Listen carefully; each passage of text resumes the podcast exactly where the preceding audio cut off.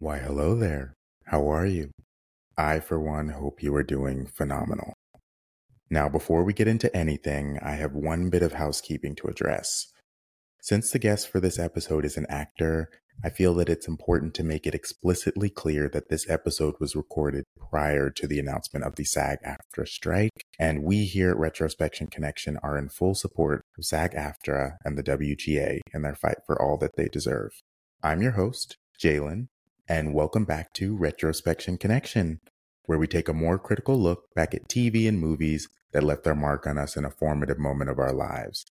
Allow me to serve as your guide as we take a look back at today's chosen piece of media. In a first for Retrospection Connection, I'm joined by a returning guest. You heard me right. My girl Taylor is back and prepared to take us all where no man has gone before we are discussing the worldwide pop culture institution that is Star Trek, specifically Star Trek Voyager for my superfans out there. I have to be honest, Star Trek as a whole franchise has sort of flown over my radar, no pun intended, for practically all of my life. I just figured it wasn't for me, having always preferred fantasy over science fiction. That being said, as I talked with Taylor about her unlikely connections to the stories and the characters, it's become clear to me that Star Trek is for everyone in one way or another. If you ask me, its most prominent theme is that of human connection through exploration, whether that be the exploration of the universe, ourselves, or more likely a bit of both. And with that being the case, I think just about anyone stands to gain something after experiencing Star Trek for themselves. I hope you enjoy as we talk about the appeal of long running franchises, making difficult life decisions, and the necessity of forging community in adulthood. Oh, yeah, and space, of course. As usual, make sure to follow Retrospection Connection on Instagram at Retrospection Connection and email me at retrospectconnect2001 at gmail.com with shows that you'd like to hear discussed or if you'd like to be featured yourself. Enjoy!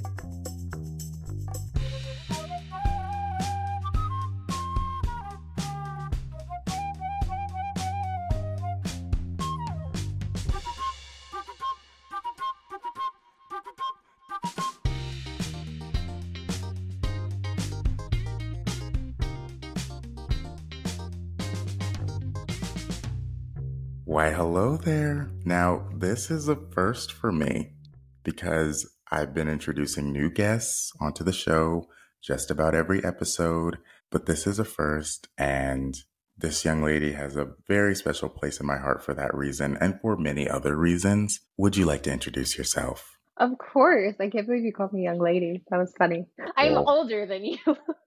you are, in fact, older than me. Hi, everyone. It's Taylor. No, what the fuck do I say? You're right. I didn't give you a very good lead in. look, as an adult, I have to take responsibility for that. No, it's um, okay. Hold on. I'm too excited, so I don't know what to say for the intro. Hi, everyone. It's Taylor again, here to, to talk about things. Why, hello, Taylor. I have to tell you, Taylor, you are a fan favorite, and I want to take a moment to ask you how do you feel about that? You are an extremely local celebrity, which comes with its struggles and its anxieties. So I want to check in with you. How are you feeling with all of this exposure? I don't know. It's all very exciting. It's funny just because I'm just like I'm just like down. I'm just here to like talk about the things that I, I love and that you let me talk about. Very excited to have you back because I enjoyed our first conversation about the nanny. If you haven't me listened too. to that episode, folks, please go check it out.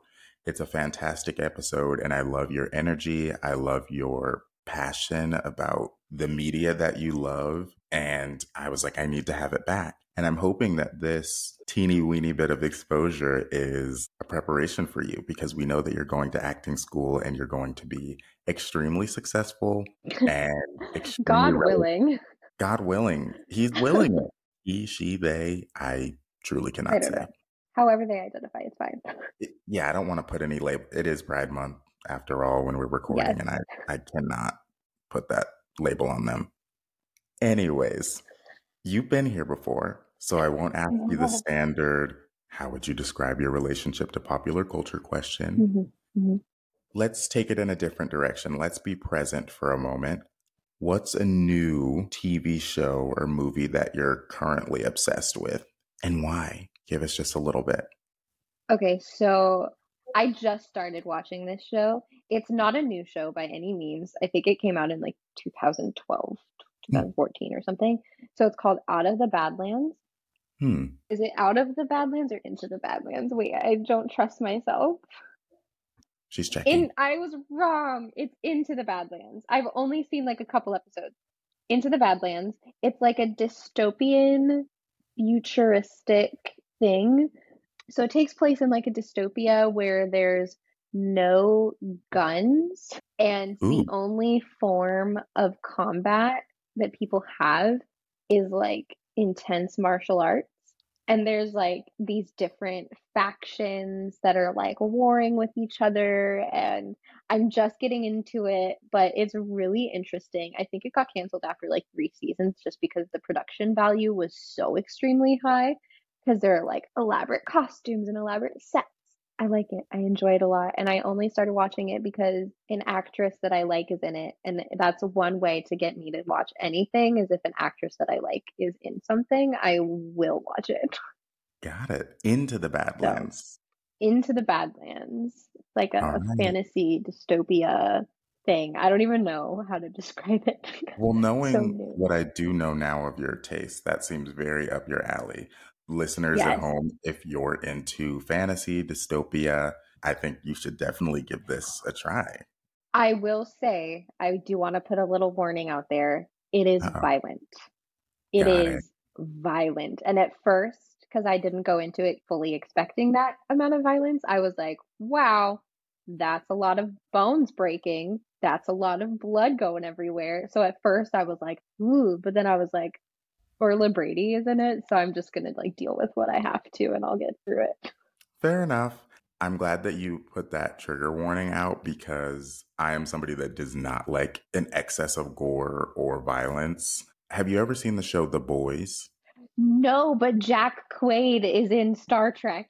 And that's how I know about it. Got it. Yes. Okay. That show, extremely entertaining, but oh so gory. Oh so Mhm. bloody. It's just not my thing. I really tried to get into it in the past. And I will say I did watch like two seasons of The Boys. It, Two because it was- seasons, two whole seasons? Yeah. Well, I was watching it with a friend, and it was easier to watch when they were there because we could be like, "Eh, eh." but Mm, it got to the point where it was like every 10 seconds was a new thing that was just like, I cannot forget this moment. Like, it is just so spontaneous. In some movies or TV shows, like you can prepare for the violence, Mhm. like you know it's Mhm. coming, like, oh, they're going to war, like you know something crazy is going to happen. But it'll just be Yeah. like these two people hanging out, and then some crazy shit will happen. Then one of the characters is dead, and you're like, wow, I had no time to mentally condition myself for this moment. that, yeah. Anyways, speaking of genre specific pieces of media, Taylor, do you want to tell the audience what we're talking about today? Absolutely, I do. Okay. I'm really just outing myself as the nerdiest, geekiest person, but today we are talking about Star Trek Voyager, which is my personal favorite Star Trek series in the franchise, and I am thrilled that you're going to let me talk about it. I am so excited to hear you talk about this show. I have to be honest with the audience. I have never seen an episode or a film within the Star Trek universe prior to preparing for this episode. Really, anything that started with the word star, I was like, it's probably not for me. So, Star Trek and Star Wars, those two franchises literally were like unknown to me because I just felt like this was not going to be something that I was able to engage with in any meaningful way. Like I said, it's Pride Month, and I would like to come out as a fledgling Trekkie. I'm doing the hand signal. Live long and prosper, babe. Live long and prosper. This show, as well as the franchise at large, which I would love to discuss with you. Obviously, today we're going to be talking about Star Trek Voyager, which is one of the series within the larger franchise. But the whole scope of Star Trek is so captivating and fascinating. The lore, even just the actors that that come into the show and, and find their way into one of these series or one of the movies that were theatrically released. that I think is what gets me the most. The story Mm. is exciting and engaging, and I love the episodes that you selected for me to watch, and we're going to get into those. But I think I am drawn towards shows and movies, just pieces of media in general that carry with it a really lasting, impactful legacy and Mhm. have a lot of components into it that comprise the whole. We were talking about this during the planning stage for this episode, but another TV show that I love, that I'm obsessed with, is Doctor Who. Mhm. And I think part of the reason why I gravitate towards that show so much is because there are like two main iterations of it. So there's like the original Doctor Who, and then fans coined the new version of the show as New Who. So as a whole, the show has gone on about 40 years or so. Mhm. And the legacy spans from the 1960s, and there was a hiatus in the 90s and early 2000s, but it's been going on for a long time. And from what I hear, it's a bit of a institution in the UK, Mhm. which I think is so cool. And so getting into Star Trek and having you as my guide, so to speak, into this world, it was such a treat. And it, it's so cool to feel like I'm becoming a part of this larger community that treats this property with such care and respect. So I'm I'm very excited to talk about this with you. You're already a part of it, Jalen. The thing about Star Trek that I love is that I feel like it's easy as an outsider or like someone who doesn't know anything about it to be like, that's intimidating. If I want to like it, I have to have seen every single thing and know all the lore and do everything. And it's like really scary and people are going to get mad at me if I don't. It's not like that at all, which is one of my favorite things about it you can watch 10 episodes of one series and if you like it you're a star trek fan. Sorry but you are. You could watch the original series which came out in the 60s and no other trek but it doesn't matter. You're a star trek fan.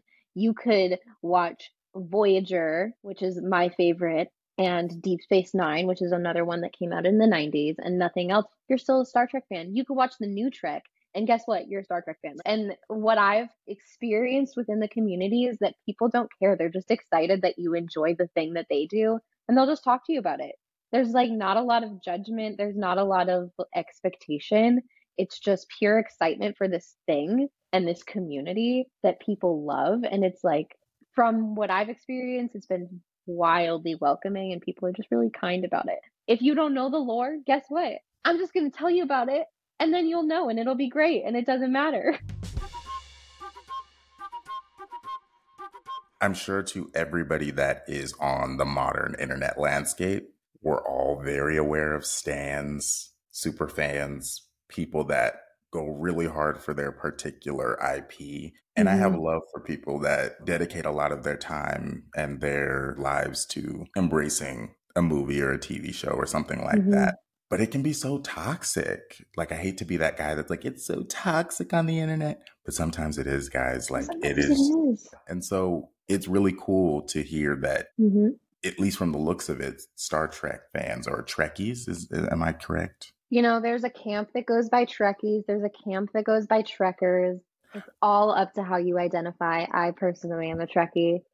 It feels inherent to me. I'm like, I'm a Trekkie personally. Like, that's how Mhm. I identify. That's how I want to be addressed moving forward. But Yeah. I was going to say, it, it seems like everybody's pretty open to embracing new people and accepting their particular interest in the franchise.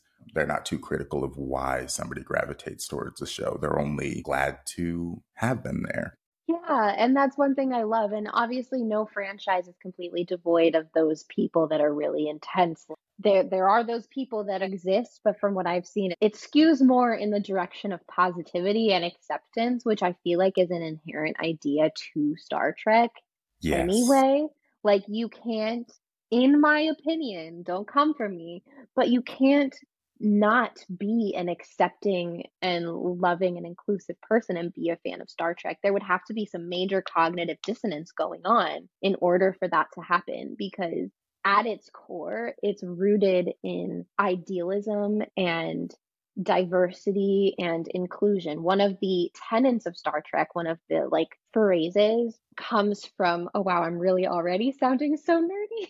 Let's but it comes from the Vulcans, which is one of the alien races within the franchise, which is IDIC, which means infinite diversity in infinite combinations. And if that's one of the core tenets of the franchise, I feel like you have to be a pretty good person who wants that for our world as well. And I think while there are the people that get mad about certain things and get really passionate about certain things, for the most part, it's a pretty friendly discourse with people that are willing to listen to each other, which I love because for a long time I didn't fuck with the fandom. Mm. I watched Star Trek for two years in a void, in a vacuum that was all my own. I didn't engage with anything because I was really nervous. And then I went to my first Star Trek convention last year in August. And every person that I met at the convention was one, excited that I was there for the first time and just started asking me questions about what I liked and like why I was there and like who my favorite characters were and what my favorite fan franchise was. They were welcoming and they said like, "Oh, you can do this." They gave me tips. They were so helpful. And last, they were just like, "Oh, if you like this, then you should try watching this." And but they weren't like demeaning about me not having watched all of the series Mhm. by any means, which was so nice. Like they were just excited that I was there. Another thing that I love about the franchise is that each series is so different that you can watch what appeals to you. Mhm. There's something for everybody, which sounds really cheesy, but it's really true. If you like high camp and cheesy 60s acting, like the original series from the 60s, that's for you. If you like a warm blanket of everything is going to be okay at the end of an episode and nobody fights with each other on the ship, then like watch Next Generation because that's pretty much what happens. If you like war and moral ambiguity, watch Deep Space Nine.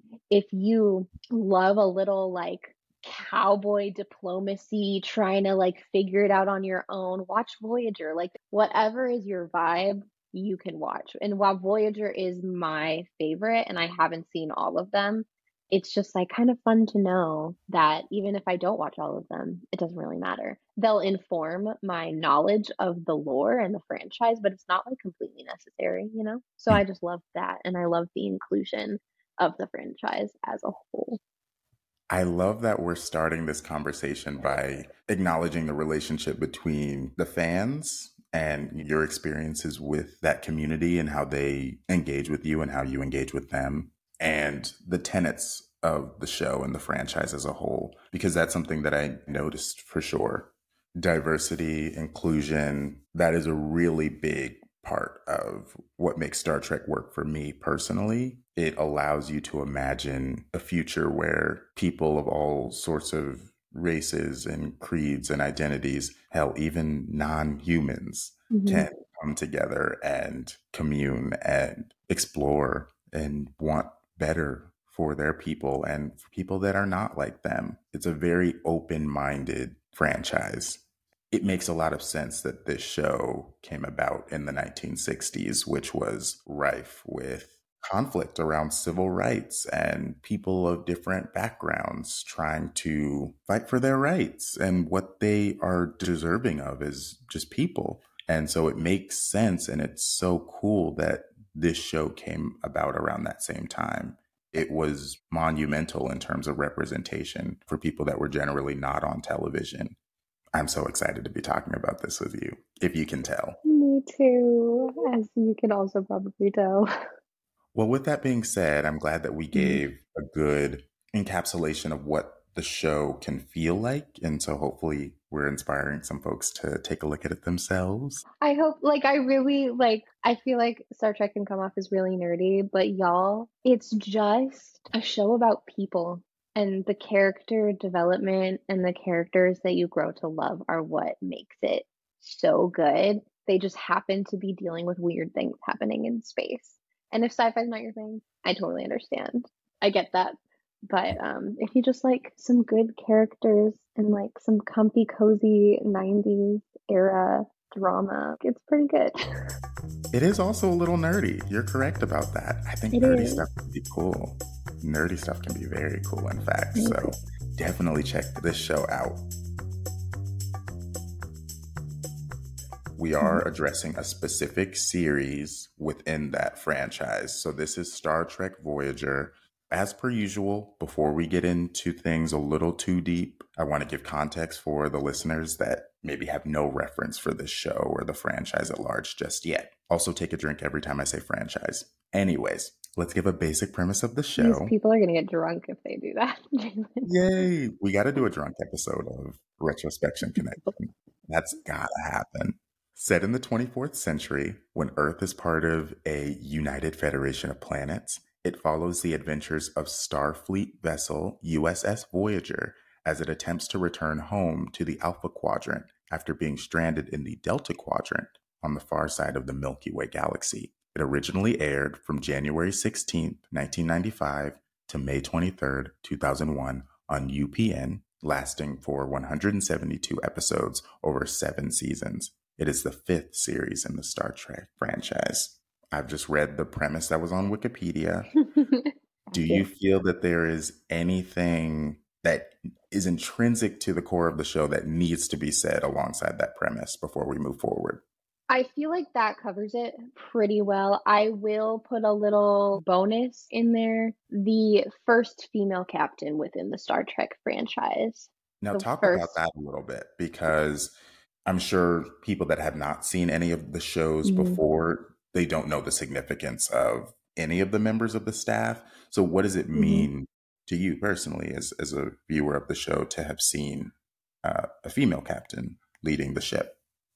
Yeah, so for most of the the start of the Star Trek franchise, it was very white male oriented. I mean, it did start in the 60s, so that just happens. Even despite its idealism and its um, want for more diversity, Captain Kirk is a white man. It's William Shatner. And then you get into the 80s with Jean-Luc Picard, also a white man. Um, you do get into Deep Space Nine, which makes bounds and strides and has the first black man as the commanding officer and captain at the helm of everything, which is really cool. But then Voyager comes in with the first female captain. It was in the mid 90s, so I feel like that's not something at the time that was super common. I have a different perspective because I didn't start watching the show until three years ago. I'm a baby Trekkie. As hard as I go, I'm only three years old so for me seeing a female captain wasn't completely abnormal i feel like we've seen more strong characters but even even now janeway who, who is the female captain is an amazing strong female character and to have that within the franchise just goes to show you how much star trek as a franchise was trying to be more progressive than different counterparts of the time so even though within the Starfleet Star Trek universe, there had been female captains, there had been female admirals that were always little side characters. Star Trek Voyager was the first series to feature the arguably main character of the show as a female captain. So that's why it's just pretty cool within the context of the franchise at large. Oh my god, people are going to get so smashed if they drink every time we say the word franchise. but anyway, so that's why it's pretty cool. Is just even though female characters are still pretty strong female characters with, within the Starfleet world, Captain Janeway was the first one in the show to be the main main character. I absolutely love that. And we'll perhaps get into specific character analyses later on. But she's a fantastic character, so nuanced and layered. And I like that they presented her as the first female captain, but she was not without faults or Mhm. levels to her. It was a delight to get to know her better throughout watching certain episodes of the show. Now, something that you mentioned leads into this next portion of the conversation that I want to have with you. So you mentioned that you're a baby Trekkie. It's been about three or Mhm. so years since you started watching the show Voyager as well as the franchise as a whole. There goes franchise. Tell me about that. What was your experience getting into Star Trek? Why do you think it sat with you so well at that period of your life?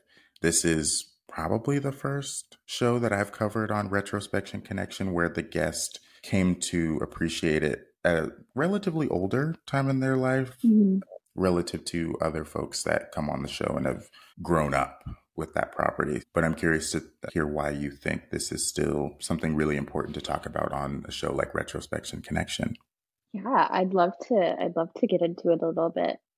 So it's funny thinking about my like relationship to Star Trek prior to actually watching it because I feel like most people, I'm sure you, I'm sure like somebody who's listening to this will have some sort of relationship to Star Trek prior to being a fan or knowing about it really just in the fact that because it's been around since the 60s we're all like okay we kind of know the name Star Trek. We know that it's nerdy. We know the name Spock and Kirk. We know the little hand thing, like everybody does. Live long and prosper. Those are all things that integrated themselves into pop culture really easily over time. And for me, my first, like, quote unquote, exposure to Trek was through like the Big Bang Theory that I did watch when I was younger. It doesn't necessarily paint being into Star Trek as something that's cool or not completely nerdy only for scientists kind of thing. Like it is kind of in a negative light. And it's been a while since I've I've watched Big Bang Theory, so I'm sure I would view it differently now. But as a child, when I was watching that show specifically, I was like, oh God, I'm I would never these guys are ridiculous for liking Star Trek and having memorabilia of Star Trek in their house. I say as I look at the shrine that I have to Star Trek in my home. I do want to stop you there for just yeah. a moment and we'll, we'll get back into your origin story, but that makes me think of something that I've been thinking about a lot. And I think I'm going to reference it on a lot of episodes because maybe we're all thinking about it and i'm curious to hear mm-hmm. what people's thoughts are but it reminds me of just that whole thing about like cringe and like having cringe-worthy interests growing up, especially as a teenager, like most of us, I was very critical of not necessarily the things that I liked, but the things that I shared with people that I liked. It was very important to me that I put forward this identity of being cool. And I say this as somebody mm-hmm. that was like super in the book, super nerdy, did not go to parties. So I don't know what I thought being cool was at that time, but like I feel like Star Trek is a show that if you're very concerned with being seen as a cringe person or having cringe interests, cringe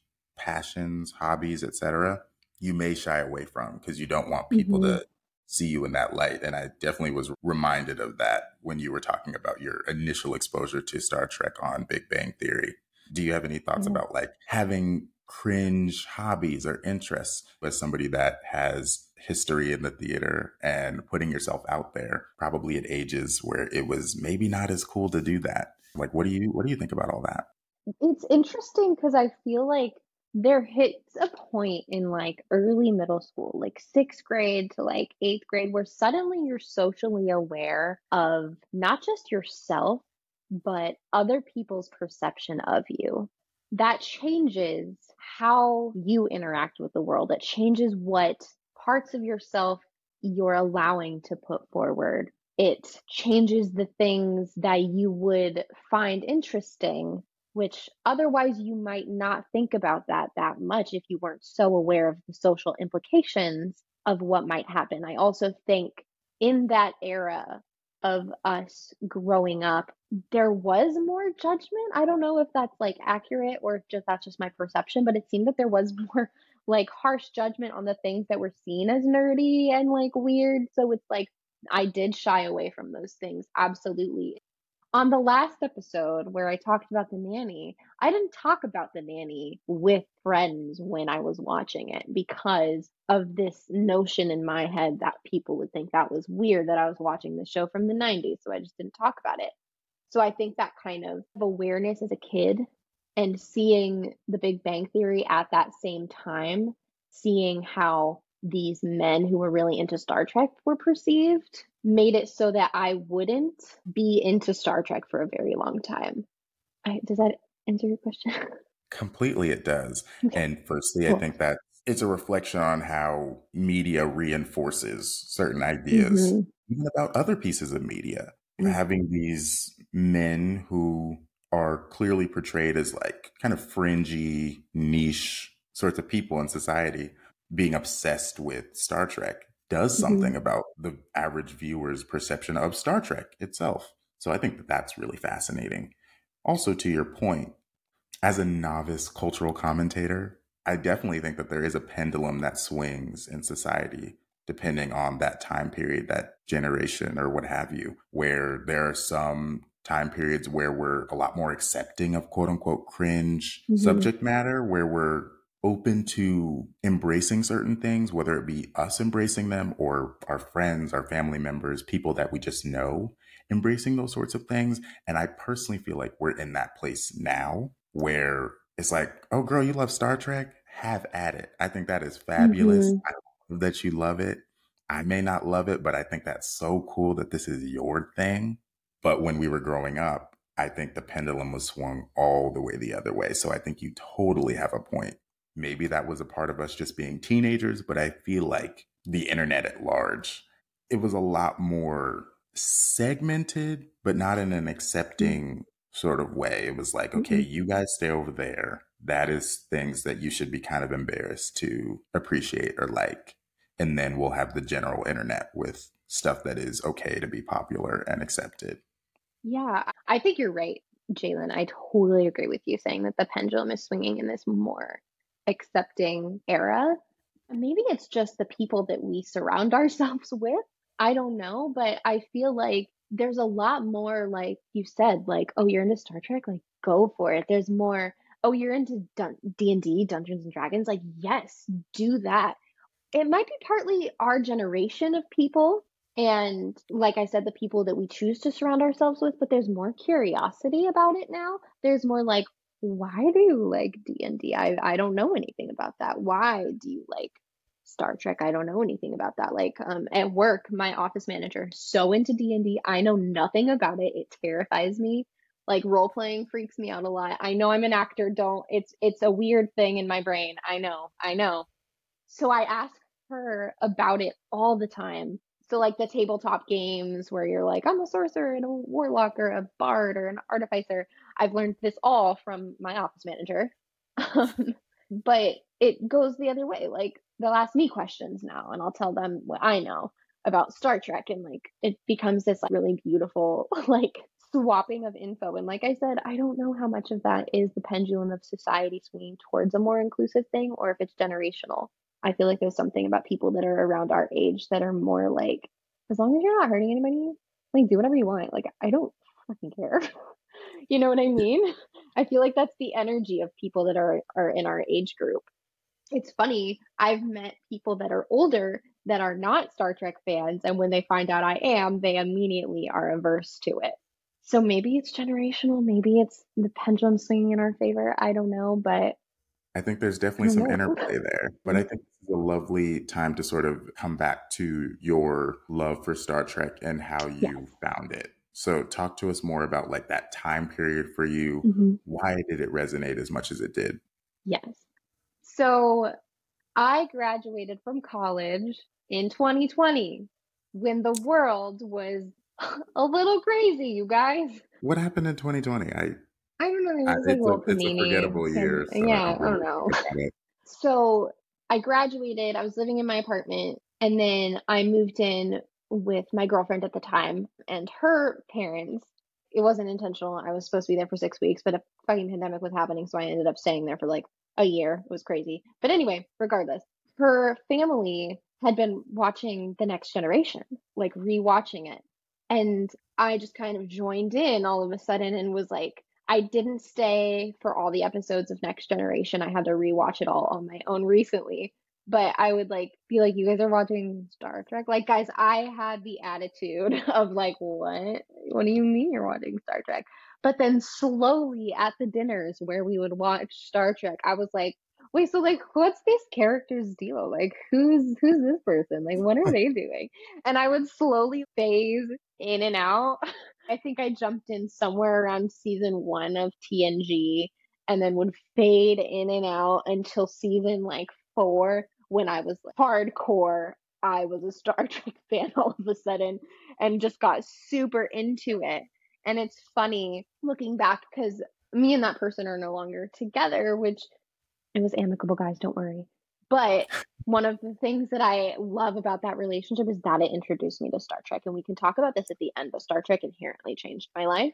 But it's just funny looking back at the start of it because at first, yeah, I was like, ooh, I don't know about this. But then by the end, I was like, what do you mean this is the last episode? I have to know if Picard and Beverly end up together and if Riker and Troi ever get married. And I have to know where Worf is going. I was like full send. I was a Star Trek fan to the point where the last episode happened of, of Star Trek TNG. And I didn't know that, that was the last episode. And I cried when it was over because mm. y'all, the last episode of Star Trek TNG, so good.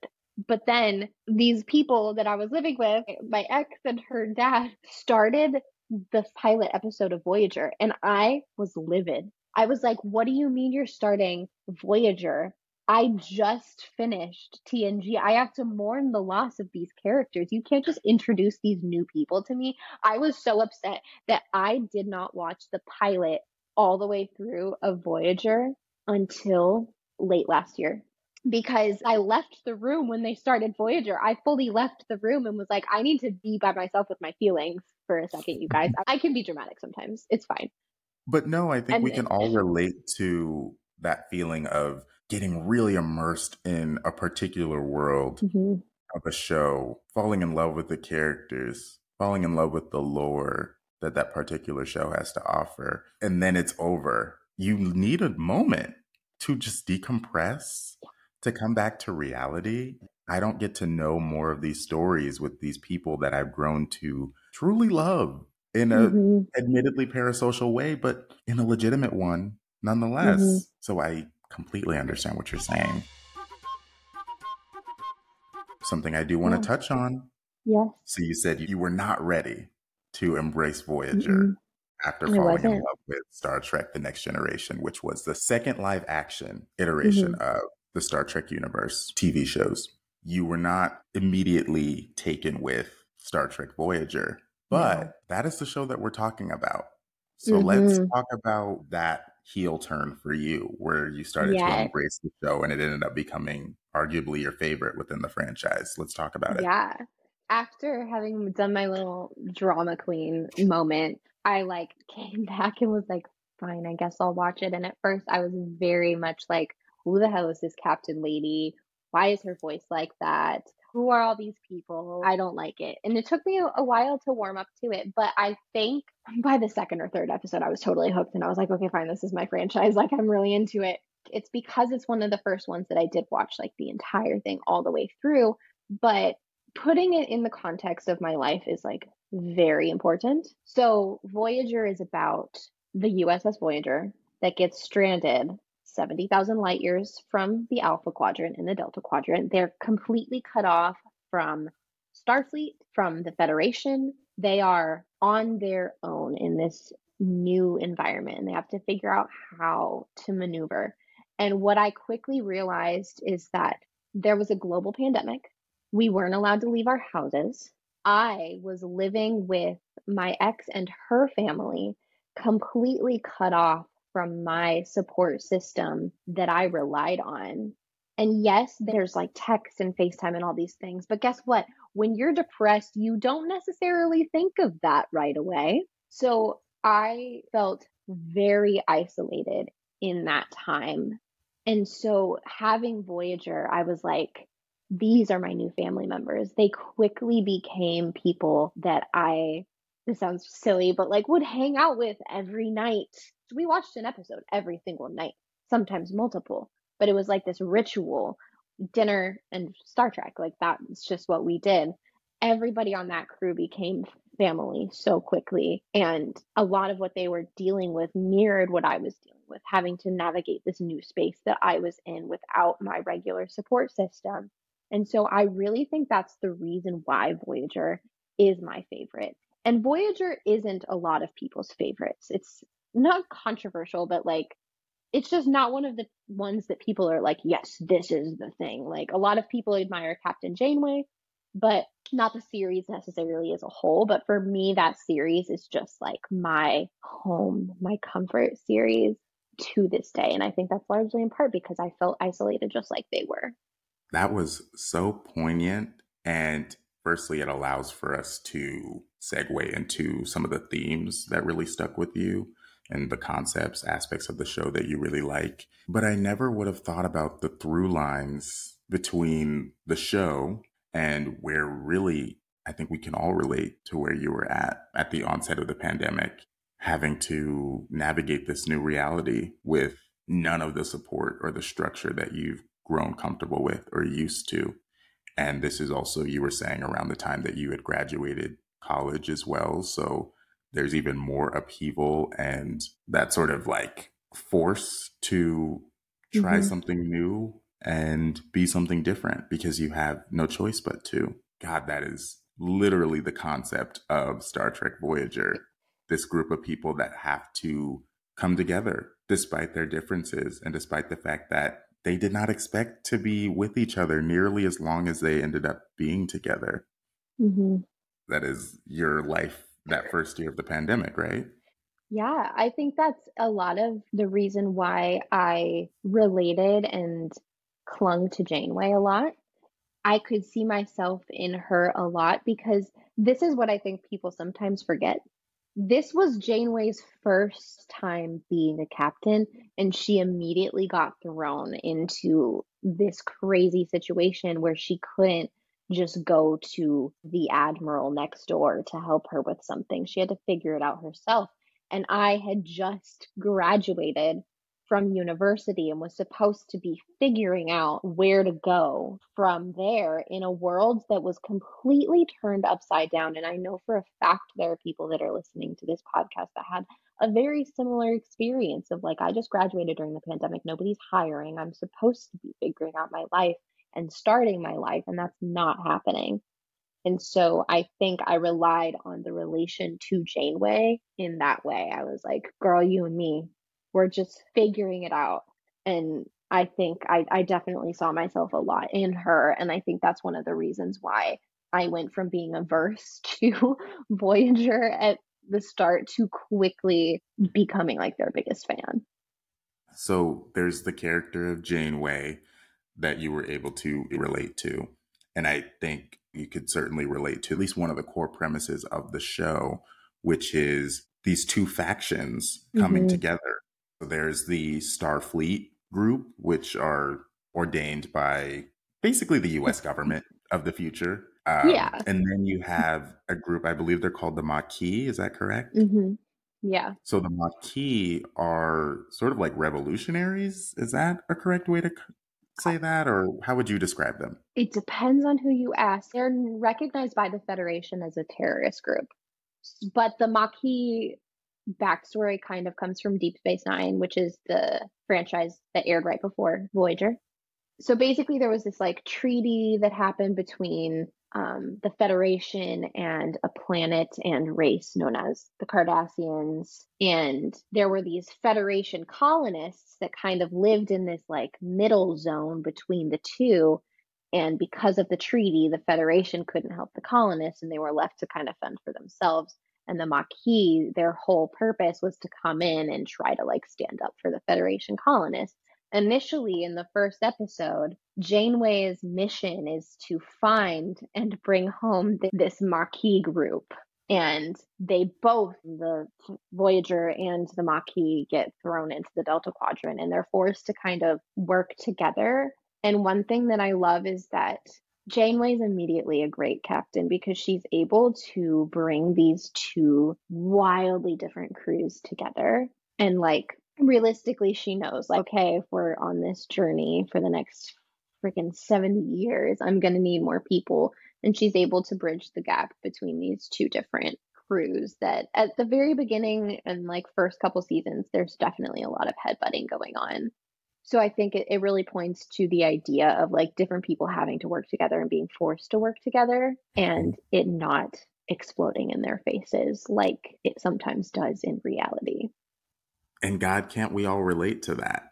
Especially once the pandemic began, because it's one thing to live with people and live in a community where you're still able to go and do certain things and engage mm-hmm. with people that you really like and that you really love and go into spaces that you feel extremely comfortable in.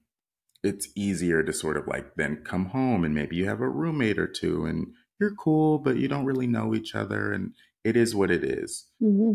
But then the pandemic really forced a lot of us to be like, okay, so these have quickly become the people that I'm closest to, at least proximity wise. And I have to figure yeah. out a way to be okay with that. Hopefully, more someday, because I don't know how long this is going to last. I would like to actually like these people. I just, I think it's so poignant what you were saying about the show and why you connected to it, because gosh, this whole ship had to find reasons to like each other and work together. Their lives depended on it. Mm-hmm. All right. So we've talked about the basic premise of the show and the whole idea of these two different groups of people having to come together and find a way to survive.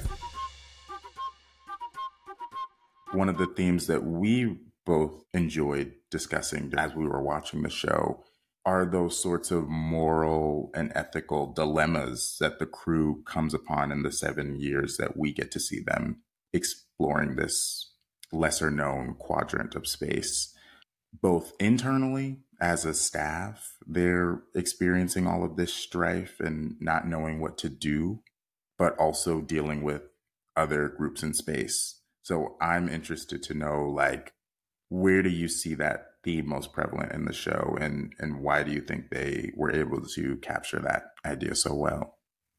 One of the big parts of Star Trek Voyager is that ethical moral dilemma aspect of it. TNG was kind of like this perfect, everybody like made the good decisions, nobody fought together. Deep Space Nine was just like, we're in the middle of a war, we're gonna do some shady shit because that's just what happens. Voyager was you're cut off from the enforcer of the rules completely. I think the crew as a whole had to make decisions based on survival and what was best for the crew. And sometimes whether that was ethical or not was in debate. Even how they ended up there in the first place was an ethical dilemma that Janeway had to deal with, where she was like, okay, are we going to send our crew back to the Alpha Quadrant immediately and have this entire species of aliens die because of that? Or are we going to stay here and deal with those consequences and try to give back? In order to save these people. So, right off the bat, in the very first episode, Janeway has this big, crazy decision to make. And ultimately, she decides to save the alien species, and her and her crew have to deal with that. And the Maquis crew is pissed about this. A lot of the Starfleet people are too, but I imagine because they're Federation, they're like less vocal about it. But there, it just it starts off with this like no win situation so I think it just sets the tone for the series. And this is something that comes up specifically for Janeway's character a lot because she is the captain and because she is the one that has to make those kind of big, huge decisions of, okay, do we do this thing that could help us get a few light years closer to Earth, but like is gonna fuck with another alien species? Like there's a lot of that decision making going on. If if you don't like Janeway, it's probably because of a character called Tuvix which is essentially these. I don't know if I did. I have you watch this episode. I don't think so. I don't think I did. You need to watch this episode, be, and then we should talk about it and have some some little friendly discourse about it because some people do not like Janeway because of this episode because essentially two of her crew members became merged into one and she had to make a decision whether or not to let this one person keep living as the merged individual or separate them again into who they were prior to what caused them to merge. So either way, she's quote unquote killing someone. She's either killing the two people from before or this new individual that they created together. And ultimately, do you want me to tell you? I'm going to say it. I'm sorry. Watch it anyway because it's really it's a really riveting watch, but ultimately she decides to bring those two members back. And so she's killing this brand new individual, but it's like so many like Trek bros are like Janeway killed Tuvix. She's a murderer. And it's like, okay, she had a decision to make. There were two people at one point, and two people that were vital to the crew. One of them was an ambassador that helped her deal with all of the new species in the Alpha Quadrant, or Delta Quadrant, I mean. And then the other was her security officer, who was like the lead tactical man. It was it was her Kobayashi Maru. And what that is, Kobayashi Maru within Star Trek is the no win scenario that all captains going through training have to go through just to see what they'll do in a situation where nobody's going to win, no matter how hard you try. And so this was her Kobayashi Maru. Like nobody was going to be happy with what she did. It was just a decision that she had to make. So I think Janeway gets a lot of the brunt of I have to make this intense decision. And what I love about Star Trek is that it takes those decisions head on. It allows the characters to go through this process, and we understand that these characters don't like that they have to make these decisions, but at the end of the day, that's what you have to do. And I think that relates to humans, just us as people a lot. Like we have decisions that we have to make all the time. And maybe they're not as um, high stakes as whether or not to kill one person over two other people. God, I hope nobody that's listening to this has to make that decision because that's rough. but Ooh. For me, it's like the decision of like, okay, do I go to the LA campus or the New York campus? Because one of them's going to cost more money, but one of them is where I really want to be in my life. So we are constantly dealing with those decisions. And so I think it's good to have reflected back to us through this media that mm-hmm. even though you have to make a hard decision, we know that there's a process behind it, there's a learning curve behind it, and no decision is going to be 100% flawless and foolproof. And you're just going to have to pick up and deal with the consequences. And that's not always a bad thing. It's just room to grow as a person. I think that that's a really good takeaway from the show that I didn't even fully consider this whole thing about making decisions and being open to the consequences that will come about because there's always going to be consequences. The hope is that most of them are good if you can help it, but there's always going to be something that comes out of a decision that you make. And a part of being an adult, I'm learning, is being okay with that and having to accept that. Like, mm-hmm. you're going to make a choice that just by virtue of it being one choice is going to cut off certain options that you would have had if you made another choice. And learning to not dwell on that and just embracing the whole idea of like, well, I have to do something. Like, mm-hmm. I think mm-hmm. the worst choice that you can make is not making a choice at all. Mm-hmm. And so getting comfortable with doing what feels best for you in that moment, or, you know, if you're responsible for other people, doing what's best for the collective which is oh so hard. And it takes mm-hmm. a lot mm-hmm. of maturity and insight and listening to the people around you and using your discernment to know what you should take from other people and what you should just look inward for. And mm-hmm. this show is a great example of the mental tax that it can take on a person to have to consider all of those different factors and make a decision that is the best for yourself and the best for everyone that's involved. It's hard. Yeah. And I think sticking sticking to your morals when nobody else is there to enforce that. I guess in a very rudimentary way we could say that's based around integrity. Mm-hmm. But because and and y'all, I'm going to talk about Janeway a lot because she is my favorite character. I would take a bullet for Janeway in two seconds. As long as she gave me a hug after, I wouldn't even care. She seems like she gives great mom hugs. Don't ask me why, she just does. Anyway, Janeway has to decide what decisions she's going to make that are going to benefit her crew, but not undermine the Starfleet principles and morals that she has. And I'm not saying Starfleet's perfect. It's fucking not. No institution is. However, at its core, it has good intentions. And so the fact that she's like, okay, we're going to stick to Starfleet principles as much as humanly possible, or um, personally possible, because not everybody on the ship is a human, um, but as much as possible, because inherently they are for our benefit, that's difficult to do. That is a difficult decision for her to make. And I think, oh God, did I not show you this episode either? Oh man, you've got some homework to do.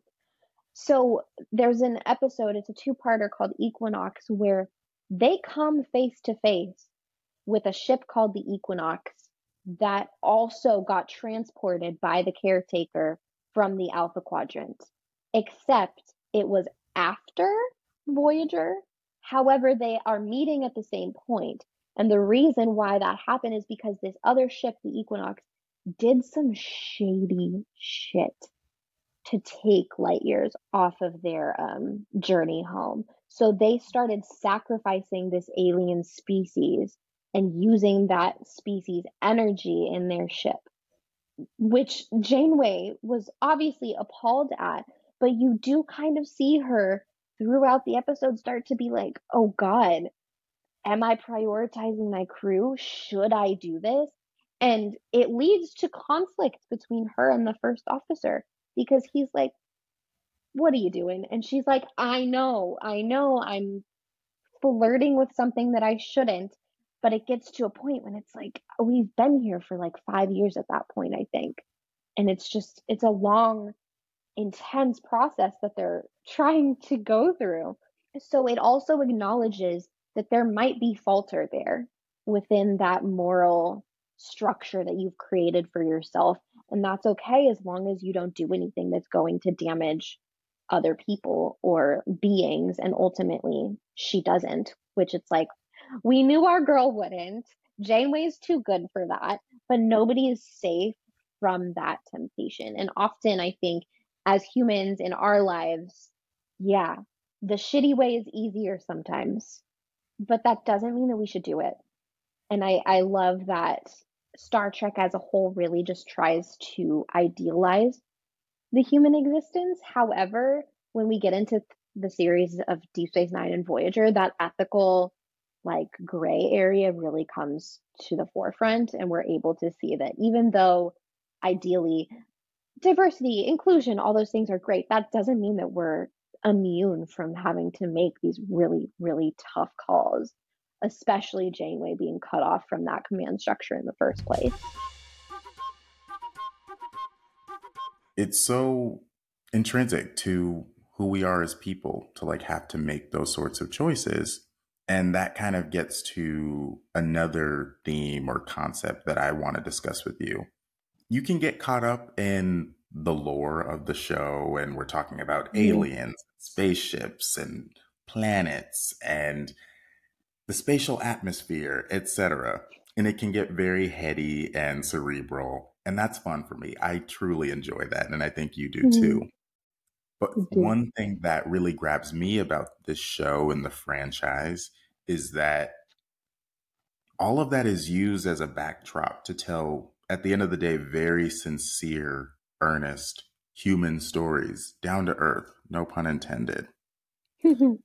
And that's what I think is the true gift of the show, if you were to ask me personally, is that you can have all of this above your head lore, but it's so applicable to every single person's life living in modern society. We all understand the sort of pressure that Janeway might have been under uh, when she has to make decisions on behalf of her whole ship.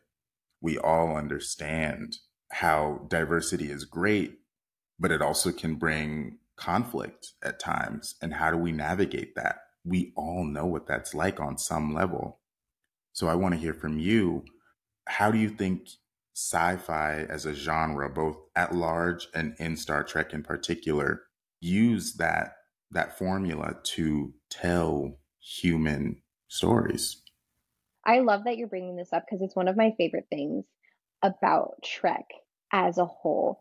It's wacky, it's crazy, it's weird, but at the end of the day, it's so relatable when you take a step back. And I think sci fi is such a good medium to do that through because the wackier and crazier you can make it, the easier it is for a person, a human being watching it, to separate themselves.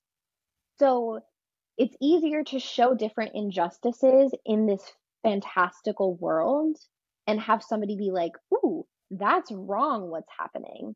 But then to flip it and be like, oh, but that reminds me of this that's happening in the real world. And ooh, maybe I should do this. And just it gets you thinking about things, but it allows you to separate yourself enough so that you don't feel like attacked by it. Cause sometimes there's like there's like media out there that it's like trying to make a political comment or statement or like a social issue, like address a social issue. And it's really easy for somebody to be like, I feel attacked right now. I'm going to fully check out. But when you're dealing with Klingons and Cardassians and the Vidians, like you're not necessarily thinking like putting yourself in the bad guy's shoe, you know? But often, I hate to break it to the people, but humans aren't always the good guy right now. like there's different factions of people that are doing really awful things. But I think when you see it in a sci fi way, it kind of, yeah, just allows you to separate yourself enough from it to like learn a lesson. I don't know. I'm really sensitive to that because when I went to college, I studied arts activism a little bit, and that was a big thing. Was like you're not trying to like hit people over the head with a brick about like doing right or wrong or like doing this, but you can do it in a way that's like an allegory so that people can make those connections on their own. One thing that I love about Star Trek, it doesn't assume that the audience is stupid.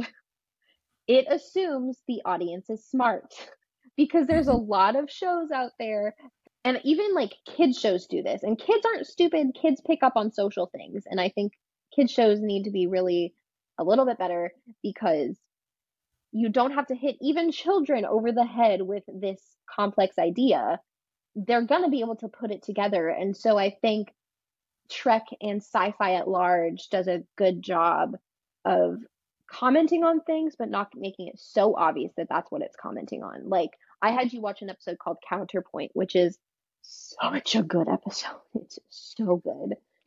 The pitch for the episode was uh, the Holocaust in space, pretty much. So, Janeway and her crew are hiding telepaths because they're going through an area of space where the primary species that's kind of in charge doesn't like telepaths and they're like gonna execute all of the telepaths. And Janeway just has telepaths on her crew already. Like she has Vulcans, which are telepath, and Betazoids that are telepaths. She starts to like harbor and like hide the species of telepaths that the other ones are hunting. And it just it presents this whole situation where you can you can really see that and you can see like oh hey this is really wrong. Why would you hunt a telepath? But if you're a person who has some prejudice ideals you might see that and be like wait a second but this is how i feel about this group of people. Maybe that's wrong. And i think that's always the goal. Even like there's an episode called scientific method where the crew starts to randomly like get really sick or not feel good Janeway has really bad headaches and can't sleep, and there's all this stuff happening. And they realize that there's a species that are like making themselves invisible and conducting experiments on the crew of Voyager, and that's why everybody's all of a sudden really sick. And that's a perfect parallel to marginalized individuals in the past that have gotten experimented on against their will and we reap the benefits from that. Like, dude, the inception of birth control was because they experimented on sterilization with people of color, like women of color. Like, that's how birth control exists, and we reap the benefits of that. And so it's like sci fi took this crazy concept of what if invisible people were experimenting on the crew of Voyager? And they're like, that's not right. But it's like, humans do that to other humans, humans do that to animals. And so it just, it really it concretizes these crazy complex ideas in a way that's more digestible because nobody wants to be like, oh, I'm benefiting from things that happen to other people. That, that is what happens right now. And so I think sci fi is the perfect way to really just be able to separate yourself from that thing. That was a really long tangent. I hope that made sense. you have a very amazing way of wrapping things together and putting a bow on everything. And I also really like what you said about there being a fine line between talking to your audience and talking at your audience. A creator that's not understanding of that can go a little bit too far and mm-hmm. talk at their audience, which is at worst condescending because it implies mm-hmm. that your audience won't appreciate or understand what you're trying to say, what message you're trying to deliver. And so, yeah, I also definitely commend Star Trek for treating its audience as the intelligent people that they are and not in a pretentious sort of way, but just acknowledging that, like, the average person is educated and we understand mm-hmm. what certain symbols might mean, certain themes might imply about who we are as a society. Like we get it. And I like mm-hmm. that they sort of cut to the chase and thrust us into these stories that we can decipher on our own. Yeah. And the other thing that I love about Star Trek is that folks, it's not always like that. It's not always trying trying to teach me a moral lesson. Sometimes it gets weird, it gets outrageous, it gets a little campy. See our last episode if you want to know what camp is. Like it gets it goes there. It goes there. It there are some episodes that are widely recognized as like bad episodes that I'm like I'm fucking obsessed with it because it's just so fun. It gives us the really deep, profound, intense ethical issues, but then it also gives us like lizard babies. And you're just like, what the fuck? But I love it all so much it gives you a good balance. It yes. knows how to rein it in and give some more fun, lighthearted stories when it needs to.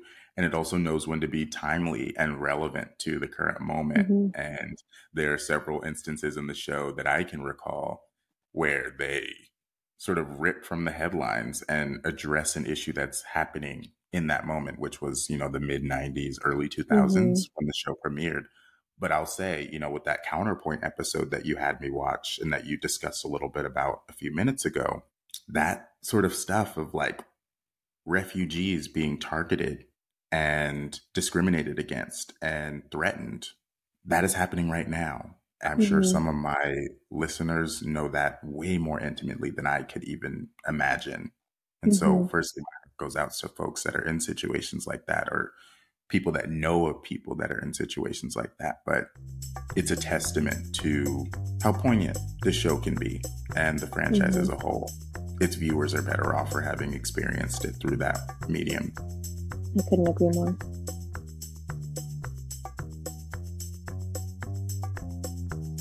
All right. So, as we're winding down, I want to ask you a question that I've asked you in the past in reference to another show, The Nanny. And I'm interested to hear your answer to this because I feel like community and kinship is such a core aspect of this show because mm-hmm. the group of characters quite literally had no choice but to rely on each other and care for each other and build relationships with one another to ensure their survival. So I'm interested in whether this show has been a source of community for you. How has it been integrated into your life and into maybe any relationships that you've had. Tell me more about that. Yes, immediately, yes. I think one of the more fascinating things about Star Trek at large is the intercharacter dynamics and the relationships that we see play out on the screen. And I personally obviously love the Voyager character dynamics because like you said they are forced to kind of create this little community and i love the development of those relationships over time. You know you see janeway and chakotay really get close and do they belong together?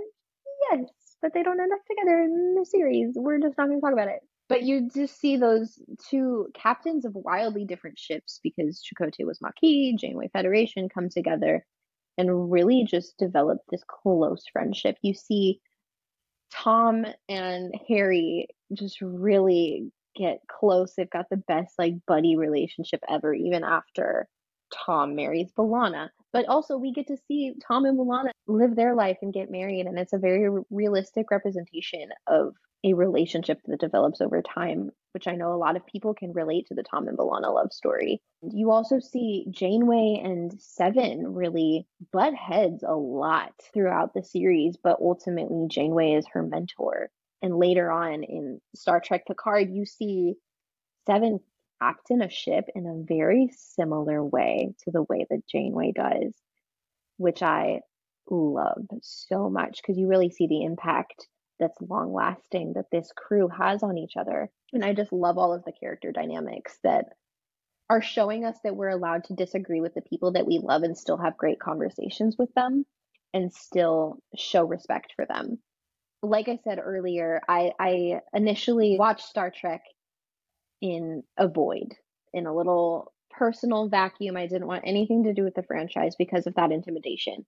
But going to the first Star Trek convention really kind of shifted all of that for me because of the people I met, but not just because of the people, the fans that I met, the actors themselves were among the kindest people that I've ever met in my entire life. Like they always say like don't meet your heroes unless your heroes are Star Trek actors because they are so genuine, especially the ones that have been in the franchise for over 30 years. They're like, we've we've been around the rodeo, but they still enjoy like meeting all these people. So I actually met Garrett Wang, the the guy who plays Ensign Harry Kim. And when he found out that it was my first convention ever, he like lost it and was so excited. And then he found out that I had only watched Voyager the year prior and he was like, "Wait, you just watched it? Like that's so cool. Isn't Janeway the best character and like best female representation? Like can you imagine being a little girl watching this show? Like he was excited about the female representation that Janeway brings. He was like, I have a podcast with Robert Duncan McNeil who plays Tom Paris where we just watch the show and so I really got into to that part of the community and got to have like really cool conversations with people that enjoy this thing that I love. But meeting the actors was just great because it shows you that that kind of acceptance and inclusion doesn't stop at the fan base, it permeates the cast. And I don't know what to say about production because obviously I haven't really met people in production. I know that in the 90s, production was what it was. But now, especially when fans are becoming the creators of the thing that they love for the most part, it's really inclusive. There's always exceptions out there, but for the most part, I feel like Star Trek has changed the way that I want to interact with my friends. I'm more willing to have an open discourse with people and disagree with people. Don't get me wrong.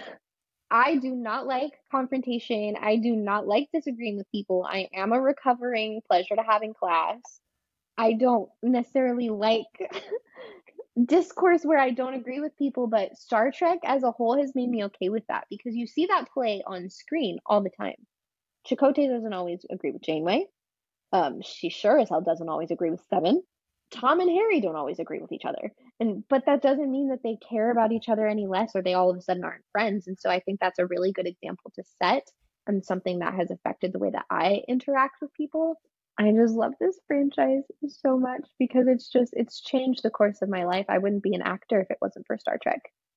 I was going to quit and I didn't because I saw an interview with Kate Mulgrew where she was just talking about acting and I was like, shit, I guess I got to be an actor still. It's it's truly the biggest community that I can think of where people just want other people to thrive. It has changed my life intrinsically it gives people a world to look towards that isn't this dystopia where everything is awful. It puts hope in humans. And I've always said that I believe humans are like inherently good at their core and that there's just all these things that are messing with that. And I think Star Trek just says, I think we're going to be okay. I I love what you said towards the end especially. There could be a future that is promising and hopeful and includes more than just the people that we typically see and hear from. It could be as expansive as we want it to be, but it takes determination, it takes community, it takes listening to one another, it takes a willingness to understand things that we don't yet understand. It's a tall order, especially in certain instances, but I think that's a lovely sentiment to leave this portion of the episode on. It's worth it. And I love that Star Trek, and especially Star Trek Voyager, shows us what that could look like. And so I thank you for exposing me to this fantastic show, this fantastic franchise. And I am so excited to continue to dive deeper into it. And I hope that this inspires even just one person to take a look at this show, get past what you might think is cringeworthy, unappealing, or weird about it, and just give it a go and see what you might come to enjoy. And to that, I say lean into it, lean into the camp. You'll fall in love with these characters, and they'll just happen to be in space at the same time. Just happen to be in space. And sometimes you really do forget. So I hope you enjoy. And once again, thank you, Taylor. Thank you, Jason. Now stay tuned because we are heading right into ad break.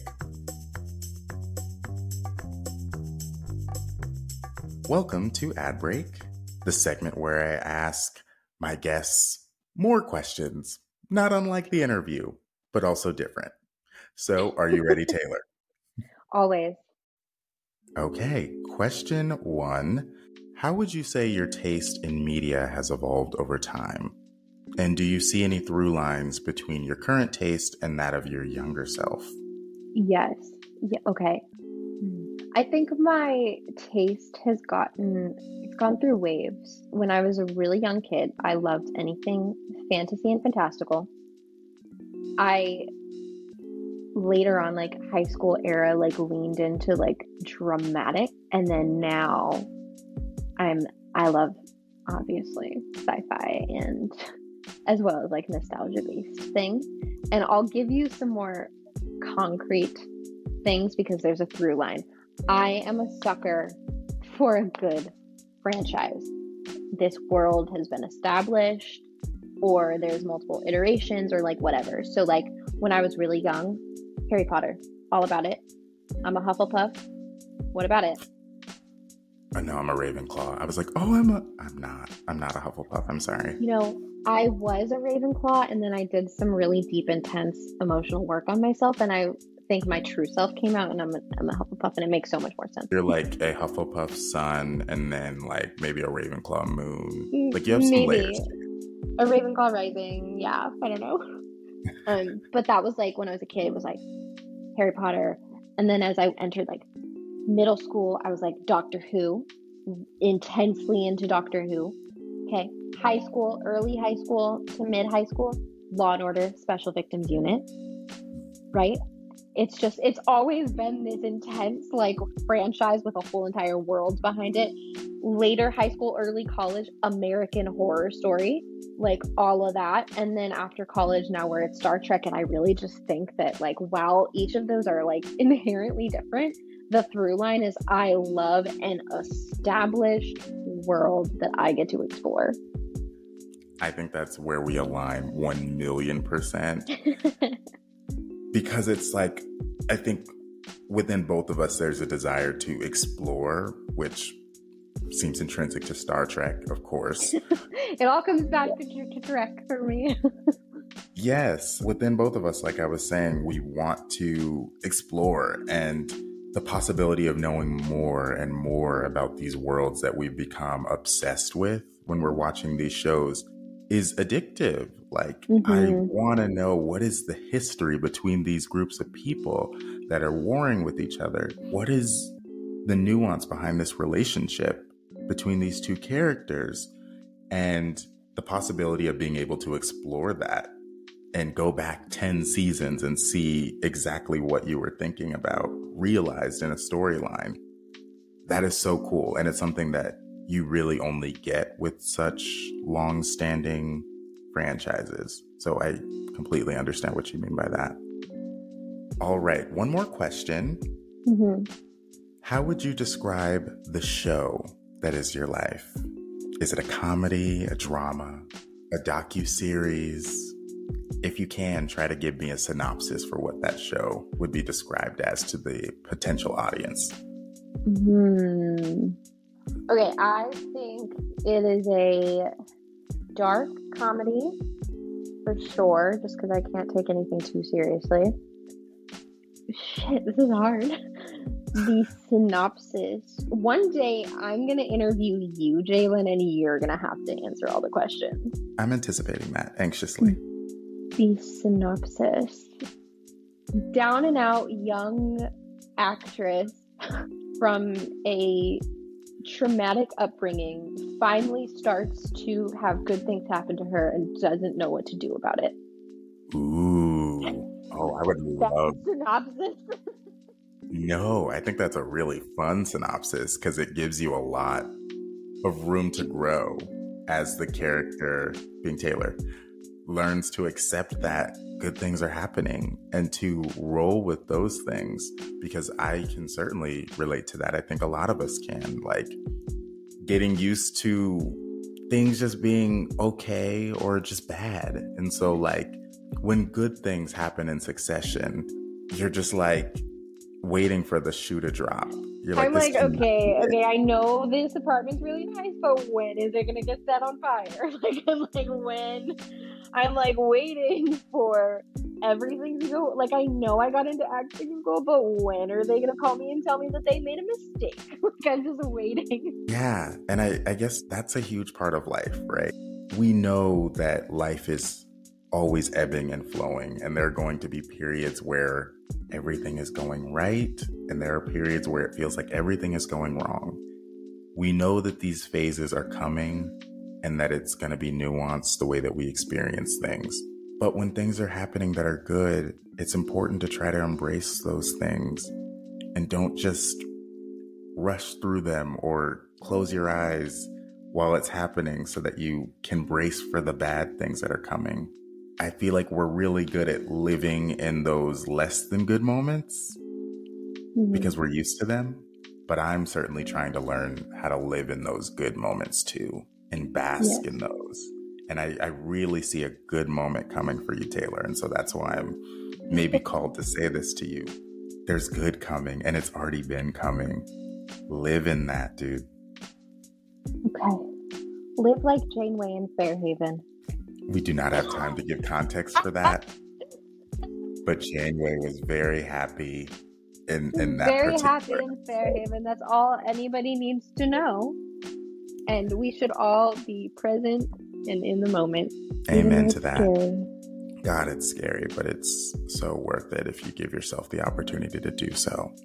Well, once again, Taylor, thank you for gracing us with your presence. And we look forward to having you on so many more times. Thank you, Jalen. This was this was so much fun. I'm so glad you just let me talk about this for as long as we did. All right. Bye-bye. Bye.